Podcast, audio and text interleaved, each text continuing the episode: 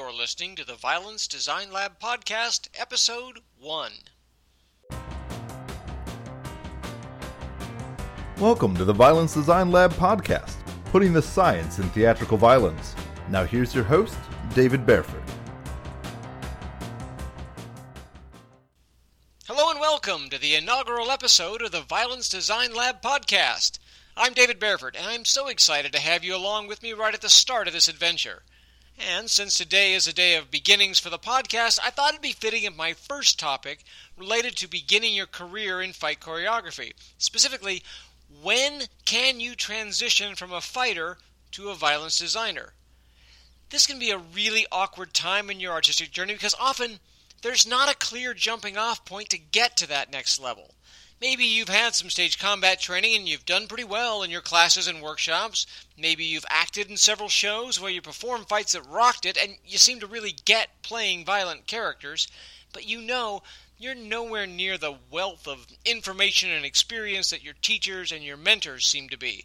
So, when is it time for you to take the plunge? Well, today I'm going to give you three questions to ask yourself to find out whether or not you're ready to launch into that project or a full career as a theatrical violence designer. And if you stick around to the end of the episode, I'll also give you some extra tips about how to prepare for a show's first production meeting. And I'll let you know how you can get my free checklist that I call Seven Ways to Arm Yourself for the First Production Meeting. If you've never done a design for a production before, this will help you start the project confidently and go in sounding like a pro. And if you have done some designs already, well, this is still a handy reminder to have around just to make sure you have all your bases covered.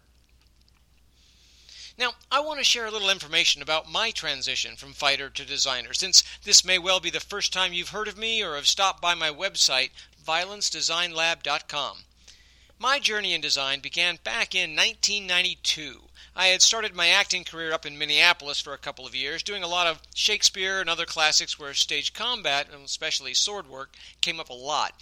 I had been studying stage combat with David Doersch, better known as Pops in the fight world, and I had trained with him almost weekly for about two years. I'd gotten all the SAFD actor combatant certifications they offered at the time. I think it was five weapons back then. Then I was cast in a repertory company as Captain Le Bret in Cyrano de Bergerac, and I was psyched to do some rapier work. And then I learned that the company hadn't yet hired anyone for the fights, and they didn't know where to find someone. So I went to Pops and I said, Hey, I'm doing this show and I need a choreographer. Can I give him your name? And David said, Actually, I'm too busy right now. You do it. I'm sure my jaw dropped a little bit. And, and I said, Well, I've never choreographed before. And he said, Well, you got to start somewhere, right? And that was that. I mean, talk about being thrown into the deep end. Well, I went on. I, I choreographed Cyrano and two other shows for that company. I learned so much that summer. See, I knew a, a, fair amount of stage combat technique, but it was all focused on performing fights. And while knowing good technique is essential for creating safe choreography, it's only one of the skills that makes a good violence designer. And that's why the road to violence design is tricky because there's not a lot of help out there. I mean, lots of places teach acting or directing. If you go to college or a university, you can get courses in designing sets or costumes or designing lights, but violence design is not normally taught in the same manner. Well, since that summer back in 92, I've designed fights and violence for close to 250 productions at theaters all over the country, from the Pacific Northwest, where I live now, all the way over to Massachusetts, with a long bunch of stops in the middle there in Minnesota, Wisconsin, Missouri, Illinois, and Indiana. A big 16-year chunk of my professional work was in Chicago, where I founded R&D Choreography with Richard Gilbert. And now I'm creating the Violence Design Lab to give back to our art form and help you launch your own career as a designer. Because theatrical violence is the absolute coolest theater art form there is, and I'm passionate about coming alongside and helping you to get into this career like I have. So the question comes up again how do you know when you're ready? Well, I have three things I want you to ask yourself, and they relate to safety, illusion, and story. You're going to often hear me mention those three elements when I talk about other facets of our work. I call them the tripod of stage combat because all three are critical to a good design. The uh, first of our three questions then relates to safety. Number one, are you prepared to be responsible for the physical safety of others? Now, I don't want to come off as overly dramatic here. I mean, although that is a occupational hazard for us, right? But actors can get hurt doing fight choreography if they do it wrong or if you're asking them to perform techniques that are unsafe. And by the way, this question isn't directly related to your legal liability or your insurance coverage, although as I speak, I'm jotting down a note to talk about those issues in a later episode because they do come up. But right now, I'm talking about the fact that your actors will be relying on you to give them techniques that will reasonably prevent them from being hurt. They'll trust you because you're the fight guy or the fight gal. And as a designer, you have to honor that trust and take it very seriously. Now, I'm not here to tell you that people never get hurt in shows if you're a responsible designer. Stage combat is a vigorous physical activity, and accidents happen just like they do in sports. You know, maybe someone steps weird and they twist an ankle, or they do a bad roll one time and bonk their shoulder. I mean, it happens. But just like you don't go into a pickup basketball game with your friends expecting to come out black and blue, your actor should not be getting bruised up or smacked with swords or really getting punched. And if that kind of thing happens with any regularity, you need to take a step back and take a hard look at what's going on. I'm going to take a little side trip here and talk about what to do if you are in that situation because I don't want you to get completely spooked and stop designing forever. You have to start by examining when the injuries have happened. If actors are getting hurt in rehearsal, you have a teaching issue. You might be pushing them along too fast, adding speed too early, you know, before they've solidified good technique habits. It can also happen if you're rehearsing without the appropriate safety gear for learning. Never try to learn your first shoulder roll without a gym mat? Yeah, that hardwood floor, it's a rough teacher. So if rehearsal injuries are your problem, find a stage combat teacher or a designer you trust and see if you can assist them in a class or on a show but I want you to pay special attention to the sequence and the manner in which they te- teach the technique and the choreography. And if you can, practice teaching these techniques to actors and students under that person's supervision until you feel confident you can bring people from novice to performance level without injury. If people are getting hurt and hit in your performances, now you likely have technique issues. I can't diagnose in a podcast if your technique itself is shoddy or if it's because you haven't developed your critical eye enough to determine where your actors are doing good technique incorrectly. But again, find an experienced person you trust and run your choreography by them to make sure it's sound. And if it is, work with them teaching technique to actors and ask for help noticing the details of how they're working in fighting. Pay attention to the notes your mentor gives them because very often there are underlying problems like distance, extension, and targeting that can be the real causes behind the surface symptoms. And those issues can cause real danger when things get up to speed and actors get all jacked up with adrenaline and performance. So it's important to have the skills to keep people injury free, and you gotta work out any chronic safety issues first and foremost. But if you design long enough, I guarantee you one thing. You're going to come up against a show that requires a move you've never done before or a weapon you've never trained with. Or maybe it needs something you've never even heard of being done before. Does that mean that you should turn down the show? Not necessarily. And that brings us to the second of my three questions to make sure you're ready to design. Number two, are you ready to tinker under the hood with stage combat principles that you do know? Now, there are hundreds, possibly thousands, of specific stage combat techniques, and I bet you don't know them all. I mean, I've been doing this for 25 years, and I certainly don't. But as many standardized techniques as you can learn or fighting styles that you care to study, there's always going to come a show with a moment that needs something you don't have a technique for. I mean, I've been challenged with shows that require specific characters to get his trachea severed with pruning shears, or for one guy to throw a rock and hit a running leopard character in the forehead, or a character to fight in some over the top frog style kung fu for a comic musical. You just don't find specific training for those kinds of things. But I want to encourage you to realize that what you've been taught is more than a collection of specific techniques. Yes, there's hundreds of techniques and there's scores of weapons, but there's a vastly smaller set of underlying principles that make all stage combat safe and effective. And when you understand those, you can design new techniques to cover specific situation, even though you've never been taught a specific illusion to do that before. Let me make up a concrete example to clarify what I mean. Uh, imagine your play calls for Joe to hit Bob in the head with a hammer. And, you know, it's not negotiable because Bob has a line in Act 2 that says, Joe hit me right in the head with a hammer. Hmm. Well, okay, you've had classes in unarmed and quarterstaff, but at that last workshop, yeah, that rapier and hammer class was full up and you missed it. But you still have to tell that hammer hit story and make the illusion work because it's in the play. So what do you do? You tinker under the hood. One thing's immediately obvious here. A contact head hit with a steel hammer? Yeah, that's a bad idea. And even a plastic or a rubber substitute would be uncomfortable, and it probably wouldn't be delivered with the, the ferocity and power that you'd like to convey. Okay, so it's a non contact hit then. And what do you know about non contact moves? All of them. Well, at some point in the attack, there has to be a straight line between the target, the weapon, and the eye of every audience member. So maybe in this situation, you set it up almost like one of those non contact right cross you know, like that iconic face punch we all know, but just holding a hammer while you do it. Of course, make sure that the tool doesn't endanger Bob's face during the swing. And then Joe does an active knap or Bob does a passive one to get the sound. You probably want to add a more dramatic reaction to the hit than a simple punch. And bang, you've just designed your first move. See, tinkering not only lets you design to create almost anything a play might call for, but it lets your choreography break free of that plug and play trap that some choreographers fall into. What do I mean by plug and play? Well, let's talk rapier for a second. Now, historically, there's a bunch of very divergent styles of rapier fighting. Uh, you know, Capoferro, Fabris, uh, Spanish Destreza, just to name a few. But in mainstream stage combat, certainly in America, we have these standardized rapier parries, uh, and there are about nine of them, usually numbered prime to eight. I mean, it makes it easier to remember, easier to teach in a two hour workshop. It has its advantages.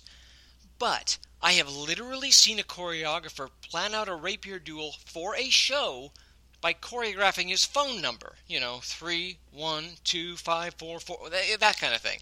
And that level of vanilla, ungrounded work just makes me crazy. And even if you're not doing something that blatantly arbitrary, it's so easy to slip into the mindset of thinking, well, I have this set of techniques, and then I just arrange them in different ways for the next fight. I mean, sure, I can take a box of Legos and I can build an X Wing then I can take it apart and build a train engine or a building or something. But you know what? It's always going to look like Legos. I mean, if the only tool you have is a hammer, pretty soon every problem looks like a nail, right? And, and that's the main reason about 20 years ago I started describing myself as a violence designer rather than a fight choreographer. Because I'm not just building fights from building blocks, I'm, I'm telling stories of violent relationships between characters without harming the storytellers. And sometimes my Legos aren't enough to get the job done. And that brings me to my third and final question I want you to ask yourself. Number three, are you ready to put story before your own choreographic indulgence? Now, we violence designers hold a nearly unique position in the production team. We have the amazing power to literally create story and character through our work. I mean, sure, directors shape the whole play, and the way an actor portrays a character can make a huge impact on how that character is perceived. But actors and directors can't really add or change lines or story elements too significantly. I mean, they can cut the script, I suppose.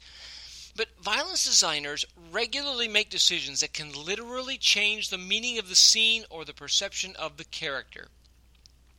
I was fortunate enough to do a Macbeth with Richard Gilbert of R&D Choreography, where the piece was set in the Caribbean. And after clearing this idea with the director, we went with the notion that the magic was real, and Macbeth had been given a charm bag by the witches that literally made him invulnerable. And Macduff's solid like machete hits did nothing to Mac until Macduff ripped the bag off Macbeth's neck and sliced his gut open in the process. You know, Macbeth stood there wobbling, basically eviscerated, giving his "Yet I will try" the last speech, and then he just collapsed dead after he said, "Damn be him that first cries hold enough." Now, that was an amazing show and it was so cool that the setting worked out to make that possible it it allowed us to make this huge decision for the entire show that magic was real It wasn't one of those deals where it's Macbeth's confidence that makes him believe that he can't be killed. No, no, he literally could not be killed by Macduff until that charm bag was taken off. Now, the thing is, even though that was a great, clever choreographic idea, I think, you can't just put them in for their own sake. I've always wanted to design the Romeo and Tybalt fight, where Romeo leaps in to attack Tybalt and he ends up disarming him in the scuffle. Then, after a pause where Tybalt stands there basically defenseless, Romeo just takes his rapier and jacks it through Tybalt's gut. I mean, straight up murdering him. Doesn't change any of the lines at all, still follows the stage direction of they fight, Tybalt falls. But look at how that affects Romeo's later remorse and the whole oh, it was an accident idea that we see so often. I think that would be a wickedly interesting premise.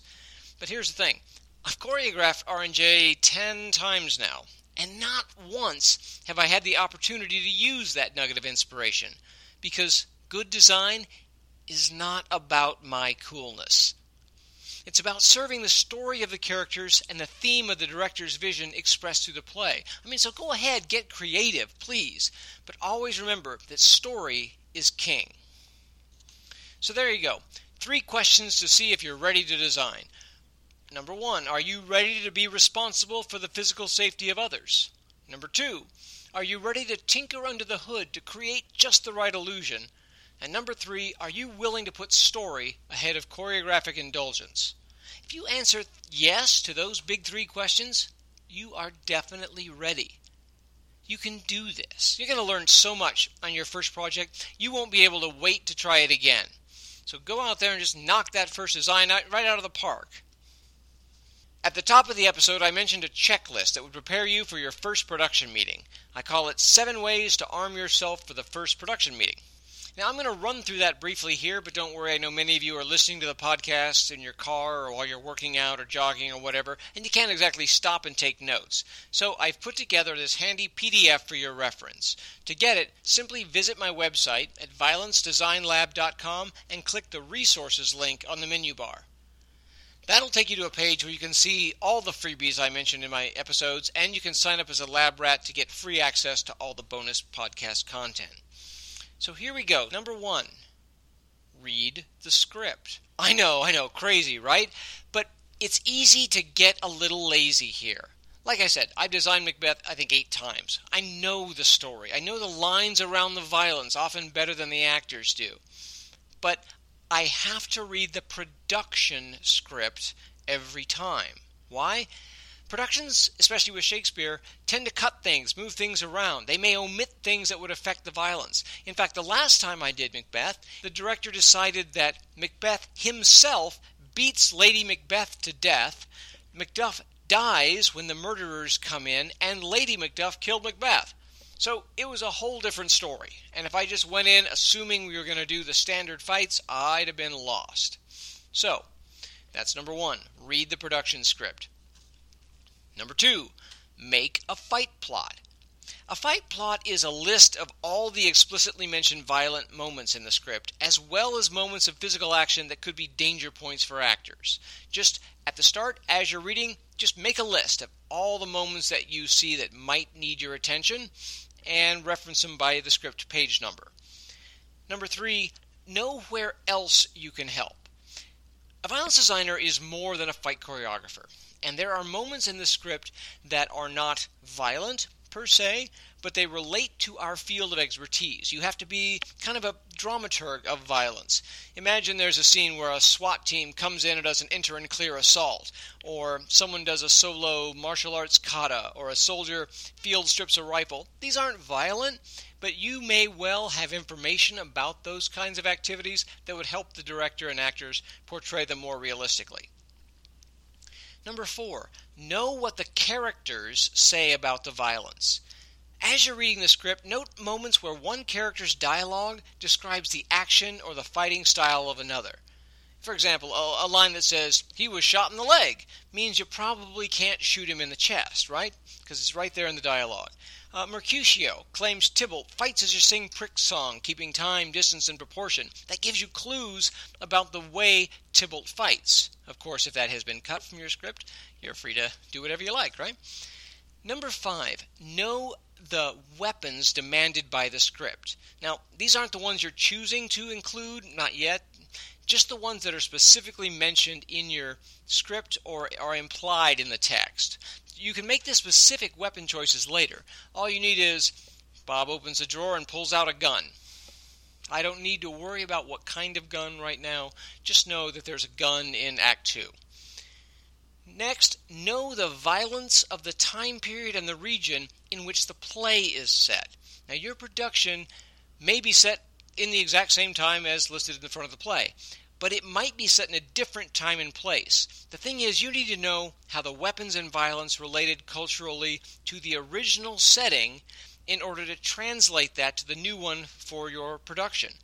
For example, that Elizabethan guard entering a room holding a halberd, that is not the same as a modern American police officer with a sidearm. That is much more akin to a soldier coming in with an assault rifle. Okay, and that is a different feel for those characters, and you need to be able to translate that feel to the new setting for your production. And number seven, know some possibilities for your grand design. Your grand design addresses the entire scope of the violence within the play. It's not choreography, it's your concept of how the violence says something important. It's an actionable way that you can bring a theme or a look and apply it to the violence across the show. It helps you tell about the significance of the violence in the show. Now, before the first production meeting, you're not going to know a great deal about the specifics of your production unless you've met with the director beforehand. But have some idea of what you might like to see. Not bringing in specific choreography here, although if you have like an iconic moment, that might be something to talk about.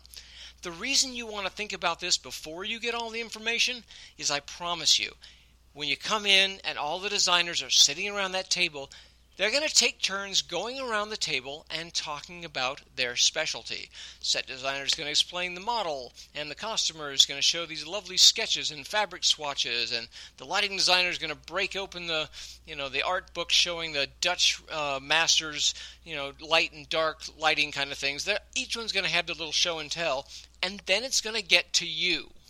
And of course, we don't have choreography yet. We often don't even have the actors cast yet. And you're there mostly to take down information rather than give it, but you need to be able to say something. And it really helps if you have some idea of how the violence is important to this show. And that way you'll have something to talk about. You can refine it with the director and the production team. And then that grand design will really help you guide your um, choreography later. Well, that's it for this episode. If you found this information useful, please take a minute to review the podcast on iTunes. That really moves my feed up the rankings and helps other people to find me. You can also find the lab on Facebook at facebook.com slash violencelab. And you can also ask questions there or leave comments for me there at Facebook or on the website by clicking the Ask David link on the menu bar. You can subscribe for regular email notifications of blog posts, podcast episodes, and new content by becoming a lab rat or by clicking the lab reports tab in the top right corner of the website. Once again, thanks so much for joining me, and I look forward to talking with you next week. Until then, keep the fights on stage and peace in your life. David out. Thanks for listening to the Violence Design Lab podcast. For more tips, tutorials, and downloadable resources, visit us at violencedesignlab.com.